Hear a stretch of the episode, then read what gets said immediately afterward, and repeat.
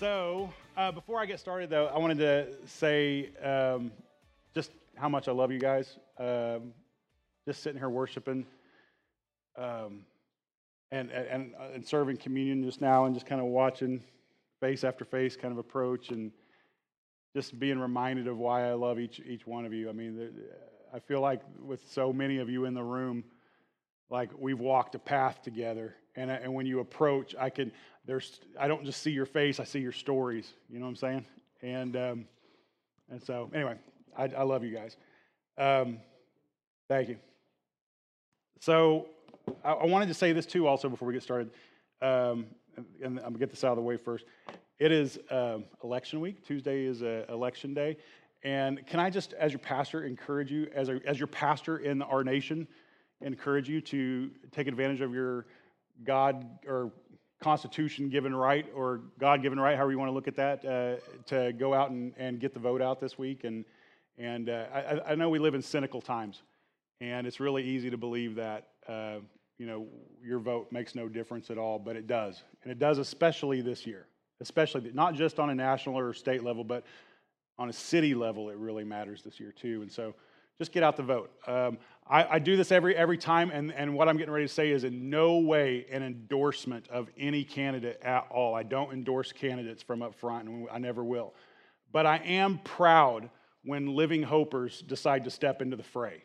I, I am proud of, of, of, our church. Even if I disagree with their uh, positions or their politics or their party or whatever, uh, I am proud when living hopers decide to step into the fray. We have a couple of living hopers that you might see on your ballot uh, this Tuesday.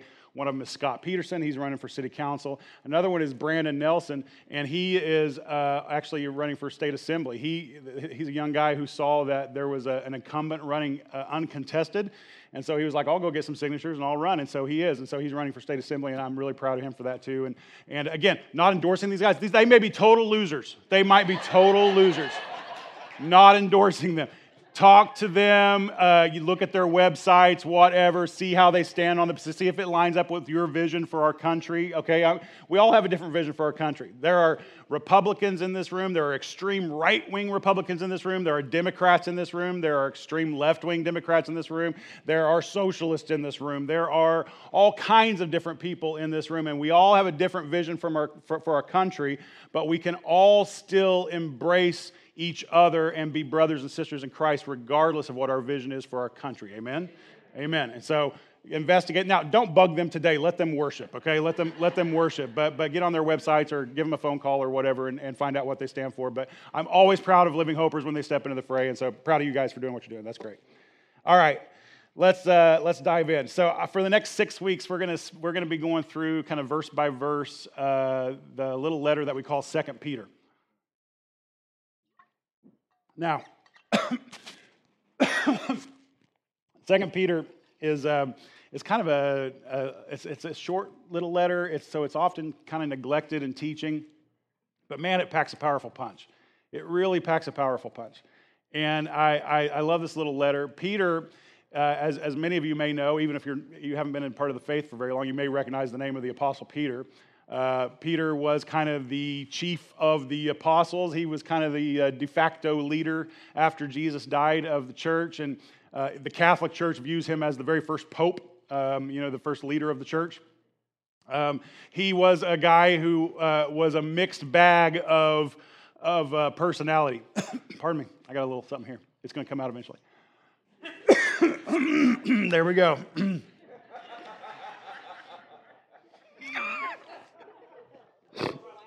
All right. It's going to be smooth from this point forward. So, anyway, so Peter was this guy that, um, you know, he, you know, early on when Jesus called him, he was, he was the oldest of the 12, and he was a guy that oftentimes, I mean, he, he had a lot of passion. And so, like, we love to be, you love to be around people of passion until you don't, right? And that was Peter. Peter was this guy that, uh, he had kind of, I'm sure, a magnetic personality just because he's this person of, of, you know, full of spit and vinegar. And, and, you know, I mean, he's just full of passion. And, and, but passionate people screw up more than unpassionate people. And that's okay. We need them and all of their passion and all of their screw ups because they serve, they serve as a guide for where we need to go and they serve as a guide for what not to do at times, right? And so we need passionate people in our lives, and, and, Peter was definitely one of those. And so you look at his life, and when he was, when he was, you know, when Jesus was on earth, and he's following Christ, and he had moments of power and victory, and he had moments where he kind of put his foot in his mouth, and and uh, and then you know, post resurrection, Peter, when you know, after the Holy Spirit comes, uh, he is just filled with the Holy Spirit and begins to lead in ways that I don't think even he knew he was capable of uh, and preaching in ways he didn't know he was capable of, and that sort. But he still made mistakes. I mean, he got into a, a bit of a, um, an argument with the Apostle Paul at one point because he was out of line over an issue. I'll let you research that one yourself. But it was, it, it, he was a mixed bag, but he was a great, great man. When, when Jamie and I got to go to uh, uh, Italy uh, this last summer, and we spent some time at the Vatican, and you know, at, at St. Peter's Cathedral, which is flipping enormous. I mean, it is enormous. And you could fit about 500 of our churches inside that one. I mean, it's, it's a big, big building.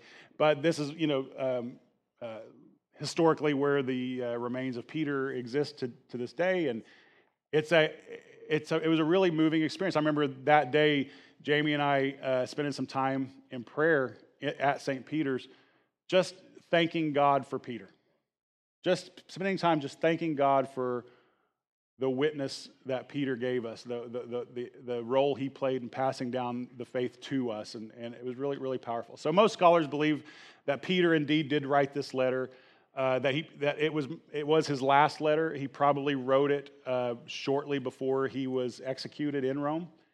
And, and so he's got some heavy things on his mind. Most of this letter that we're going to be dealing with over the next six weeks is dealing with kind of what was maybe concerning him the most, which seemed to be there was a, a worry or a concern about false teachers coming into the church. And we're going to, we're going to talk some about that in, in, in future weeks. But, um, but so he's kind of, this is kind of his farewell letter to the church. And he kind of sent it out wide to multiple churches and it began to circulate and very shortly began to be read in church and, and viewed on par with the other scriptures.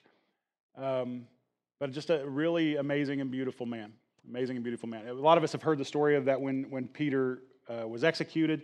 Uh, it's said that um, he said, I'm not worthy to be crucified the way that my Lord was crucified, so he demanded to be crucified upside down. Um, we, there, we don't really know if that's true or not. It could be a legend because it doesn't seem to, uh, that story doesn't seem to appear for at least a couple of hundred years after uh, Peter died. So maybe it's true, maybe it's not. But, um, but it certainly fits in with the character that we see of Peter in, in Scripture and, and, and that sort of thing. So as we dive into the message today, we're going to hit the first 11 verses of this little letter. And I'm telling you, it's, it's the introduction of any letter in the New Testament tends to be the part people gloss over uh, because it's a lot of, uh, well, it's kind of an introduction. You know, the meat comes later, right? And so, uh, but I'm telling you, when, as I began to study this, um, these, these 11 verses pack a powerful, powerful punch. There's some gold here that I can't wait to talk about this morning. And, uh, and, so let's just do that. Before I read, let's, let's have a word of prayer. Father, we uh, just thank you so much for your word to us, and we ask that you would just guide us through it and uh, that, you, uh, that it would take root in our hearts and our lives and transform the way that we live and serve you. So we love you. We pray all this in Jesus' name. Amen. Amen. So, Second Peter, uh, starting with verse 1 of chapter 1, says this Simeon Peter, is just, that's just an alternative uh, form of, you're used to hearing Simon Peter depending on the audience he was writing to, if it was a, a Greek or a Jewish audience, he might use Simon or Simeon or whatever. But he says, says Simeon Peter, hmm. A servant and apostle of Jesus Christ.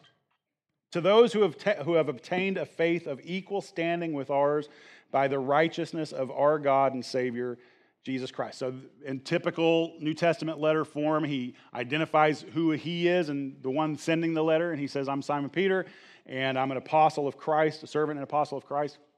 Then he, he, he recognizes who he's writing to. And, he, and the two is to those who have, who have obtained a faith of equal standing with ours by the righteousness of God and, and our Savior Jesus Christ. Now, I want to stop right there and hit that for just because there's a, there's a nugget of gold there. I don't know if you picked up on, but it is really powerful. And, it, and, and I, I hope this is something that will really encourage you forward in your faith because what he says, the group of people, he, the apostle Peter, the Peter, the most famous, you know, Christian in the world at that point in time, probably, the apostle Peter says, I'm writing this to all of you who have obtained a faith of equal standing with mine. Of equal standing with mine. And the first point I want to bring out this morning is this is that position in the church does not determine faith. And this is a big, big deal. Because I think a lot of us kind of default to the idea of if a person is someone like Peter, the apostle, then surely their faith is leaps and bounds beyond my faith. Or if, or, or if a person is a pastor or a missionary, then surely their faith is so much greater, more mature, whatever, than my own faith. Or if a person writes books or writes songs or you know performs in concerts or you know what, whatever it is that we in our christian faith kind of look up to whether it's we look up to in authority or we look up to in some sort of popularity or we or whatever the case may be I think a lot of times our thinking goes that they must have a stronger faith than me for them to be doing what they're doing. And Peter completely blast that thinking out of the water in the opening verses of his, of his uh, uh, um, little letter here. And he says, No, no, no, the people I'm writing to aren't the people that I am so much smarter than, or so much more spiritual than, or, or I, I have it way more figured out than, or whatever. That's not, he doesn't say that. He says, No, I'm writing to the people who have discovered a faith that leaves them on equal standing as, as with me. Do you guys know? And, and I realize this about myself, and I hope that you realize this about myself that I am no more spiritual than you. I, I mean, there, there's no greater capacity for spiritual maturity in me than what lies in you. My position in this church does not make me the most spiritual person in the room. In fact, I know for a fact that is not true. Because I know me. I know me. And I, and I, have conversations with many of you that leaves me breathless at times at the depth of your own spirituality. My position does not make me the most faithful or most spiritual person in the room. It just means that I have the gift set to hold this position. And we all have different gifts. We all have different gifts. Some of you have the gift set to do things that I'm completely incapable of doing. And I have a particular gift set that, that, that allows me to do this position and hopefully do it well, but it does not mean I'm the most spiritual person in the room. I have I struggle with temptation the way the same way you all struggle with temptation. I struggle with um, letting people down that I love in the same way that you all struggle with letting people down that you love. I, I struggle in all areas of my life in the same way that you all struggle in your life. It's I just have the gift set to hold this position. Now, if I'm honest with myself, do I look at myself as a spiritually mature Christian? Yes, and hopefully that's one of the reasons that the, the church decided, you know, especially those who were a part of the, that decision and bringing me in at the time, the church decided to put me in. They saw something there that was like, okay, this guy's not perfect, but at least he's a mature Christian. But there's billions of mature Christians around. It doesn't make me special. It doesn't make me special. It just means I'm trying the best I can to stay as close to Christ as I can. That's all that means. And every single person in this room can achieve the same spiritual depth and spiritual maturity that I can, or other leaders in the church can, or elders, or our staff members, or whoever else you might look, look to, or whatever. There's nothing that sets us apart for these roles that we are in other than the giftedness that God has gifted us with. That's it. That's it. So I, I, I say that just to say stop playing the comparison game where you're looking around at other people, maybe because of their positions, maybe because of the length of time they've been a Christian, whatever the case. Stop playing that comparison game where you're like, I'll never be that, or you know, I'm growing in my faith, but I'm you know I'm not growing to that thing, you know, whatever. Trust me, there's nothing special about this. Interview my wife, she'll tell you. There's nothing special about this. This is just a person struggling the same way you're all struggling, trying to stay as close to God as I can, trying to lead according to the giftedness that God has gifted me with. But there's nothing more spiritual about me than you. There are many of you in this room that are more spiritual than me. I fully recognize that. I fully recognize that. And I, am so thankful for that Peter points that out to us. Okay, okay, I'll stop beating that horse. Here we go. Verse 2. Peter says, may, may grace and peace be multiplied to you in the knowledge of God and of Jesus our Lord. This is his first little dip into what he's actually wanting to say in this letter. And so he starts it off with this May grace and peace be multiplied to you in the knowledge of God and Jesus our Lord. Now, spoiler alert if you don't like spoilers, cover your you know, earmuffs real fast, but I'm, I'm getting ready to reveal to you the last verse of this letter, okay? The last verse of the letter is this in 2 Peter chapter 3, verse 18. But grow in the grace and knowledge of our Lord and Savior Jesus Christ. To him be the glory both now and to the day of eternity. Amen. So he starts off his letter saying, um, May grace be multiplied to you. He ends his letter by saying, Grow in grace. May grace be multiplied to you, grow in grace. On, on either end of this really powerful letter that we're going to spend a few weeks in. I want to focus on that for just a second because I, it's not insignificant. The idea of us growing in grace. A lot of, when I first, I remember years and years ago, kind of my first major encounter with that verse, particularly the one at the end of the end of the book, um, where he says "grow in grace." Um, I I remember the first time it kind of jumped off the page and into my head and stuck there and made me kind of think about it for a second. I was thinking, what does that look like growing in grace? Like how how did like I feel like I can grow in generosity because I there's something there I control, right? I feel like I can grow in um, honesty. I can grow in maybe patience. I can grow. There some of these virtues that I can grow in because it seems like there's steps I can personally take to grow in that virtue, right? But when I was thinking about like how do I grow in grace? Grace comes completely from God. What grace is something that seems like it's completely out of my control. How do I grow in grace? And yet here Peter emphasizes it, uh, you know, at the beginning, at the end of this book. What does he mean by us growing in grace? I think actually it's the most significant way that you can grow in your faith. The most significant way that you can grow in your faith, I think, has nothing to do with prayer or Bible study or Bible reading or church attendance. I'm not saying those things are bad, those things are great. Do those things. Do those things. Those things are going to help you grow too. But I think the most significant way that you can grow in your faith is to get a clearer, more a fuller understanding of the love and the grace of God. That when you begin to kind of tap into exactly how much God loves you and what the extent of his grace, and for those of you that are new to, to kind of Christianity, maybe you're a little confused about what I'm talking about. When I talk about grace, what we're talking about is, is it's God's love for us. It's this free gift of love and salvation for us. That's what grace is. God, God's favor on us as his people. And when we talk about the grace of God and when we begin to get a fuller, more complete understanding, and I think, here's the thing I, I think as, as kids, um, let's say, you know, maybe you were exposed to church in some way as a kid. Maybe your parents took you, or you went with your grandma, you know, once or twice a year, or whatever. You know, maybe you went to friend, youth group with friends as, as a younger person. As, as a kid, I just remember my impression of the Christian faith was everything I shouldn't be doing right? That's what, that's what it was all about in my head. And I'm not saying anybody intentionally taught me that, but that's the message that I received, okay?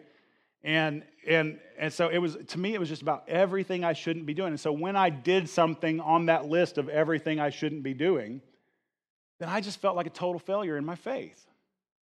I felt like a complete and total failure in my faith. And it wasn't until when I was a young adult that, I, that my view and my understanding of grace began to expand in ways that completely revolutionized my faith. Because when I began to realize that there's nothing I could do to outrun the love of God, that was a game changer. I want, I want you to let that sink into to, to your head for just a second right now. There is nothing you can do to outrun the love of God. Think of you at your worst, most shameful, most embarrassing moment in your life. And that didn't chase God away. He didn't flinch. He did not flinch. His love for you is unwavering. His offer of salvation to you is constant. There's nothing you can do to chase him away. Nothing. God's love for, and, and, and this is what I've learned over, and what I continue to learn over the years, is that what started off, like I said, in kind of my early 20s as a, a revolutionary idea of God's grace, and what has continued to grow over the last 20 some years into something much bigger and much bigger and much bigger. I'll, I'll, I'll say this with absolute certainty that there's nothing that increases my faith more than when my view of grace increases. And some of you are, you find yourself kind of regularly uh, trapped in guilt and shame, looking at, you know, just kind of second guessing your faith, wondering if you have faith at all. And I'm telling you, all of that comes from a low view of grace. Every bit of that comes from a low view of grace. You're like, no, Jeff, sometimes it comes from sin. Sometimes I'm just screwing up, and that's where it's coming from. Listen, I'm not saying I don't sin. I sin plenty. I sin plenty. But the difference with when a, when a person has a high view of grace, a large, ever expanding view of God's grace and how much He loves us and cares for us and that gift of salvation, how unwavering it is, when, when that begins to grow and grow and expand and expand, we no longer feel imprisoned by our sins. So, am I going to screw up? Am I going to sin against God? Absolutely, I'm going to. Probably more down the road, looking ahead, down in the future, I will sin more times than I am right now anticipating sinning. Okay? It's going to happen. But the difference is, is that when I do that, yeah, there's a there's a, there are moments of guilt and shame that might come over me because of my sin, because of how I might have hurt people, how I might have let God down or whatever. But what I know, in, even in the midst of those moments, is the same thing that your three year old knows when they let you down is that your mommy, your daddy, you're not going anywhere. You're not going anywhere. And it's the same kind of thing that happens in my relationship with Christ when I let God down, when I sin against Him. Yeah, I hate that I did that. Why? Because I know how much He loves me. I know, as we talked about earlier, what He did for me so that I could be in this relationship with Him. I know all of that. So, yeah, it's disappointing when I do that. But I don't have to be overcome and crippled by that guilt because I know my God's love is unwavering for me that God loves me. This is the thing. When, when you began your journey in, in walking with God, when you began your journey of faith, you ask, however you want to put that, whatever terminology, I, I ask Jesus into my heart, or I ask Christ for forgiveness, or I, you know, what, however, whatever your terminology is on that. When you began that journey and you asked for God to forgive you for your sins, that the work that He did on the cross for you to forgive your sins, He forgave your sins, not just all the ones that you committed, but also all the ones that you ever will commit. Your sins are forgiven, even the ones you haven't committed yet. You stand in a, um, uh, a position of forgiveness. Forgiveness is not something that is momentary that you kind of have to keep going back to over and over.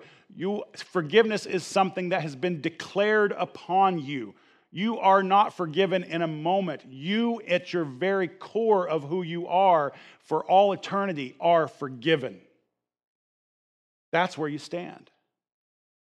And I think Peter is like, if you want to see your faith grow, get your head to wrap more and more around God's grace for you. Because there's something about that that will add some stability, some stead, some, excuse me, some steadfastness to your faith when you begin to grasp that. And this is what I can tell you is that I've had moments when I think I couldn't, it couldn't get any bigger in my eyes and just wait, give it a year or two or whatever down the road, and something else opens my, my eyes even more, and I realize, oh my gosh, God's grace is so much bigger than even I thought it was, and I thought it was pretty big, right? And, and it just continues. I think it's going to be that way till the day I die. I really do. I think it's going to be that way till the day I die. I think that for most of us, we are just scratching the surface of our understanding of exactly how much God really loves us. It's powerful. It's powerful. So soak in those waters, okay? Let me, let me give you one uh, recommendation to kind of start you on that journey. And you may not like this recommendation, that's okay. We can still be friends. Uh, the game changer for me as a young adult was a little, a little book uh, by Brennan Manning called The Ragamuffin Gospel. That book helped me understand grace more than anything else previously. He opened up just the floodgates of what grace really meant. And, uh, and uh, there's some people who are a little uncomfortable with his writing. They'll say, well, he's too much about grace. He needs to, you know, he's talking about some other things. And his response to that would be, he's, he's passed on now, but his response would have been, uh, I wasn't writing a book about that. I was writing a book about grace. You know, so that, that's what that was. But anyway, uh, the Ragamuffin Gospel by Brennan Manning, that's a really great one to go. Okay, so let's dive into more of what Peter has to say here, verse 3. It says, His divine power has granted to us all things that pertain to life and godliness through the knowledge of Him who called us to His own glory and excellence, by which He has granted to us His precious and very great promises, so that through them you may become partakers of the divine nature. Ooh, let that one sink in for just a second. You can become partakers of the divine nature. Having escaped from the corruption that is in the world because of sinful desire. For this very reason, make every effort, listen here, make every effort to supplement your faith with virtue, and virtue with knowledge, and knowledge with self control, and self control with steadfastness, and steadfastness with godliness, and godliness with brotherly affection, and brotherly affection with love. I want to stop right there for just a second. What Peter does here is he prescribes, a lot of times we'll look at those things and look at them as just kind of nice virtues to have in our life. But I think what he's actually doing here is, is, is laying out a path for growth for us. A path for growth. Put up that next slide. I highlighted some of the words here. So you have this. You've got, oh, maybe hard to see, but you got faith, so, when we first come to faith, it's that moment of belief. It's that moment of, okay, I want to follow Christ. I, I, want to do that. And so, this begins, that moment of faith begins to awaken other things, other desires, other uh, priorities in your life. And you begin, you automatically begin to start growing. And one of the first things that comes from faith is this concept of I want to be a person of virtue. I want to be a decent person. I want to be a good person. And so we begin to think early on in our faith about what kind of things in my life need to change so that I can go from being, you know, maybe a, the really flawed person I was before to a more virtuous, slightly less flawed person, you know, now, that sort of thing. And so, so we, we begin to immediately think about virtue. And then from virtue, we, we begin to crave knowledge. We begin to realize there's so much about this faith I don't know. There's so much about Christ I don't know. I don't feel like I know him personally. Who was he as a man? What were the things that were important to him? You know, how can I begin to think like he thought? You know, what, what about all the scripture and all the things I don't know about scripture? Maybe I should know. And so we begin to crave knowledge and we want to grow in that. And so we begin to do that. And knowledge, now, now here's, here's the dangerous part. We've talked about this before. Sometimes, for some of us, because we are uh, Western thinkers and not Eastern thinkers, knowledge can become the pinnacle of our growth. And it was never meant to be the pinnacle of your growth. It's one of the stepping stones in growing in your faith. Knowledge, in and of itself, is um, useless unless it's got surrounded by a lot of other things. We're going to talk about that in just a second. So we, we, we grow in knowledge because we want to grow in knowledge. And then from knowledge comes this idea of, of self control. We begin to want to, th- you know, we realize, man, I am a, a prisoner of my own decisions at times, and I need to. I need to be, become a more self controlled person. Maybe it's self controlled in your anger. Maybe it's with substances. Maybe it's with your pride. Maybe it's with whatever. But you realize, like, I, just the flesh of me is oftentimes out of control, and I need to be more controlled by the Spirit than controlled by my flesh. And so we begin to work that out. And then from self control comes steadfastness. I don't want my faith to just waver all the time and ups and downs with every circumstance, feeling like I'm weak and I'm strong and I'm weak and I'm strong. I want to, I want to have a steadfastness, a faithfulness to God in the same way that He's faithful to me. I, I want, I want to be, I want my relationship with Christ to be what we talked about earlier. If I, I, we can't scare God off, He's not going anywhere. He's with us. He will always be faithful to us. I want to be faithful to Him like that. I, I want to make sure that no circumstance could ever hit me that would drive me from God. And so I want to grow in my steadfastness. And from there, we want to grow in godliness. Now, this is a weird word. Godliness. Now, if you've been in church for a really long time, you're so used to this word, it just, it just rolls past you. You don't even think about it. But think about that word.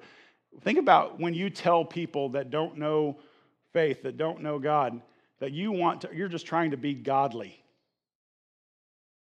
Does that sound a little weird to anybody? Like, like really, you think you can be godlike? Really? You can be godlike. Because I know you, I work with you, I was your brother or your sister. There's not many godlike qualities going on there, right? And so, so the, the idea of godliness, it's, it's, it's, and, and the, the reason it's kind of a weird term for us is because it's a, it's a word, it's one of those words that there's not a real great exact match for in translation. So the word that Peter used in Greek, there's not a good English match. But the best kind of idea of what he means by godliness is, is just a very a person who is very devoted to their faith, religiously devoted. Uh, and they're, they're that person that that they will not, you know, if it's within their ability and the church doors are open, they're going to be there. Why? Because, because they're devoted in their faith. If there's an opportunity to give, if there's an opportunity to serve, if there's an opportunity to show the love of Christ, they're going to do that. Why? Because their life has become centered around Christ instead of the things that it used to be centered around. And so they are just highly devoted in their faith. That's what godliness is looks. That's the, that's the point he's trying to get. So, so we move into that where we really want to make God the center of everything. And then, and from godliness comes this brotherly affection where we begin to really care about each other as brothers and sisters. Jesus said they'll know your mind by the love you have for each other, right? And we begin to really, really genuinely care. So you see a brother or sister in need, and your immediate thought is, How can I help? How can I help? Not what advice can I give you, not what, no, you want, you want to jump in and you want to, you want to help, you want to serve, you want to love, you want to encourage, you want to, you know, maybe sacrifice for a brother or sister. So, so you have that brotherly affection. And then that brotherly affection leads ultimately, and this is the ultimate, not knowledge, this is the ultimate destination of our faith love. Love. How do we define love? Because love is another tricky word in the English language. We love, we use this, I use the same word for love, I love my wife, as I use for I love a peanut butter and jelly sandwich.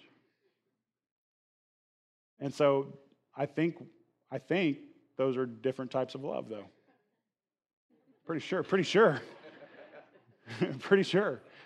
Right? So, uh, but what is, what is that level? I, I think one of the best identifiers or, or, explanations of the kind of love that it is that we're shooting for as the ultimate destination in our faith is a love that looks like Christ's love for us, the self sacrificing love. And even beyond that, where Jesus, we, we talked about this in our growth group this last week, where Jesus commands us to love your enemies. Love your enemies. He says anybody can love somebody they like. He said even the sinners do that. It's, it's easy to love somebody you like. I'm telling you, love your enemies. And we talked about this last Tuesday night how that's really hard. And I, I hate that Jesus told us to do that. Like, it's tough. It's really, really hard. You may agree that it's hard to love an enemy.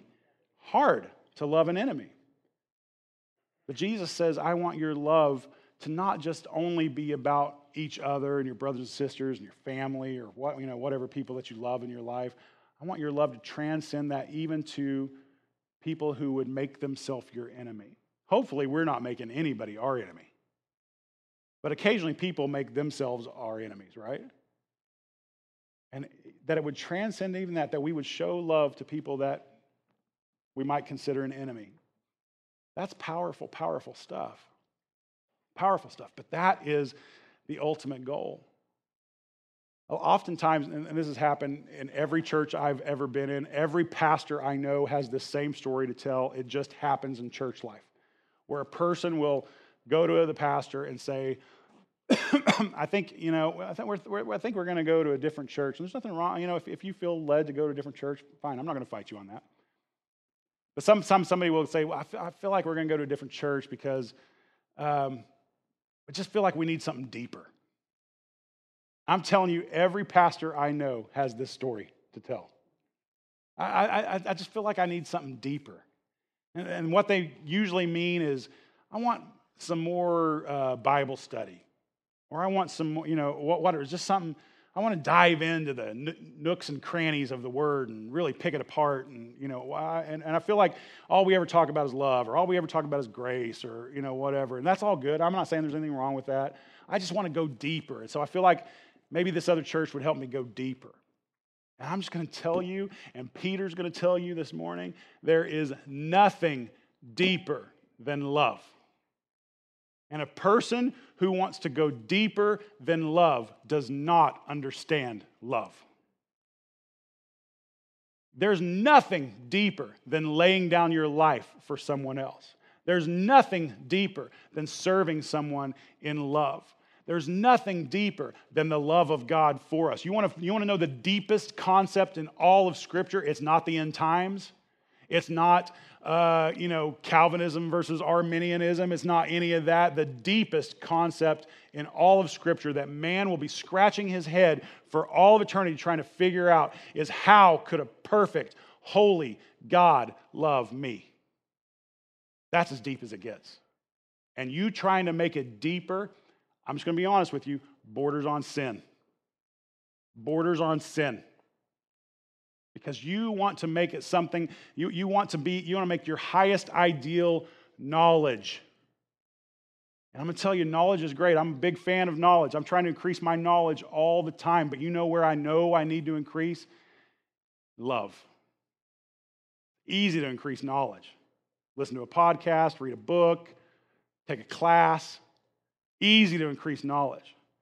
Love, there's no podcast for that right? I mean, there's, no, there's, no, there's nothing anybody can give me that's going to increase my love. That's a work of the Holy Spirit in my life that has to transform me into a more loving person, to take me from the beginnings of faith to a, to a person who is marked by love that looks like Christ's love. It does not get deeper than chase that. Chase that. I'm not, I'm not discouraging you to try to grow in your faith. Please grow in knowledge, grow in all of it. Chase love. And I'm going to tell you, if you think you found something deeper than that, you're a, you're a part of the wrong faith. You're a part of the wrong faith. That's the deepest thing about us. And it's also the hardest thing for us to get. And I'll be chasing it for the rest of my life. And if you're honest with yourself, you'll be chasing it for the rest of your life too. You just will. Now, I'm not saying, you know, I'm not saying my preaching or whatever teaching you might experience here at Living Hope is, is the deepest you'll ever find. Don't look anywhere else. That's not what I'm saying. I'm just saying, if you want to go deep in your faith, then look to what's actually going to take you deep in your faith. And that is growing in the grace and the love of Jesus Christ. Amen? That's what it's all about. That's what it's all about. Now, oh man, I'm so late. I don't even have time for this other point. no, I can't talk that fast. This was a big one. I told, I told Rob I was going to go long today. Um, yeah, it's so big that I'm going to have to put it off till next week. So, so just be here next week. Um, now, if I if I preach this, we'll be here till the start of the next service. So, um, no, it's it's it's a big point. So we will hit verses eight through eleven next week. I'm sorry, um, but love is a good place to end. Amen. All right. All right. So take that one, soak in that one. We'll get to verse 8 next week. It's, it's a doozy. I promise, man, it's, this was the part I was looking to, for, to most to get into, and I talk too much. Okay, so I love you all. I love you very much. We'll get to verse 8 next week. Bring a friend. It's good stuff. Um, and uh, really theologically deep. I'm excited about it. So, all right. I'm disappointed too. Don't I get you? I'm disappointed too. All right. let's pray. Pray with me as, as we dismiss. Actually, let's pray this prayer that Jesus taught us to pray. Our Father in heaven, hallowed be your name. Your kingdom come, your will be done on earth as it is in heaven. And give us this day our daily bread, and forgive us our debts as we also have forgiven our debtors. And lead us not into temptation, but deliver us from evil. Father, your word is good, even if we don't get to finish it. And, uh, and so I pray that you would just uh, help us to grow in the knowledge that we, the, the, the faith that you make available to us is the same faith across the board. My faith is the same faith as Peter's, is the same faith as anybody else sitting in this room or anywhere else in the world that's worshiping you this morning. Um, and we thank you for that, God, that you do not set up some sort of system of hierarchy in your kingdom, but that the foot of the cross, that ground is level to all of us. And so uh, we praise your name for that. And thank you so much for calling us to a love that honestly seems impossible, seems beyond us. And God put within us a, a passion, a burning in our, in our, in our guts that would cause us to chase after that love for the rest of our life. Not only to chase after it in terms of understanding your love for us, but that, that, that as we begin to understand your love for us more, the result would be a transformed life that loves everybody around us more. And so, God, give us your love, not just any love. God, save us from the love of TV and movies. Protect us from that garbage. But God, install in us a love that transcends everything, that, transcends whether we like a person or not, that transcends politics, that transcends um, whatever we might argue over in this life. God, give us a love that is ever growing and ever looking more like you. And we'll, uh, I'll, I'll do my best to chase that the rest of my life. So we love you. We pray all this in Jesus' name. Amen. Amen. God is good. Amen. All right. Next week, same bat time, same bat channel. See you later.